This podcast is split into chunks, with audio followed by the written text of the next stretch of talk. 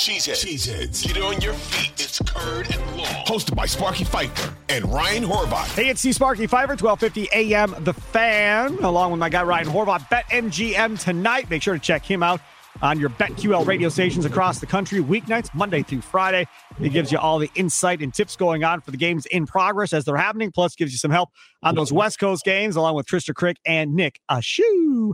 Let's talk about Packers Buccaneers on Sunday. We did confident, concerning, curious in the last segment. Time now for some predictions. Last week, I predicted Packers to win after predicting to lose for three straight weeks, uh, and they won. So now here I sit, and I'm in a quandary because if I pick them to beat the Buccaneers and they lose again, I'm pretty sure it's going to be all my fault. So I'm not going to make a pick. I'm going to go to Ryan Horvat and let him make the pick for the week. Horvat, what say you?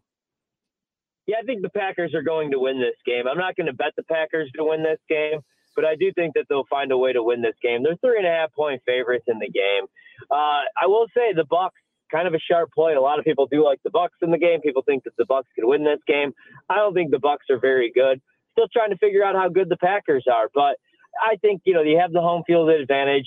You know, hopefully we get some some some weather there for the for the uh, Florida team, and hopefully we're able to, like you just said in the last segment, get some pressure on Baker Mayfield. I don't trust Baker Mayfield, and I do trust Matt LaFleur. Um, not every week, but I trust him in this spot. I always go with the better coach at home you know, if it's if it's a coin toss game for me, which is what three and a half is telling you, three and a half is telling you that if these two teams played on a neutral field, like if this was a Super Bowl game, it'd be a pick. But these teams are about even, you know, and so it's tough to call this game. Uh, if we get J- good Jordan Love, this could be a blowout. We get bad Jordan Love, Tampa could win this game. So tough to call. I'm going to go Green Bay 21, Tampa 17. Green Bay wins and covers. The under hits. Baker Mayfield has a rough day. Jordan Love has a bounce back performance. My favorite bet of the weekend actually comes on Saturday night, and it's unfortunate for us Packers fans. I actually like the Vikings in the daytime, even with a backup quarterback. But I love the Lions. And a lot of people, my co hosts, they love the Broncos in this spot. You should always back Horvat. We're going to go with Detroit. I've faded Detroit. I told you the Bears were going to beat Detroit. That's because that was cold weather Goff outside of the dome. Goff goes back home, right? Primetime Goff in the dome. They're going to be able to run the ball. Denver can't stop the run to save their lives.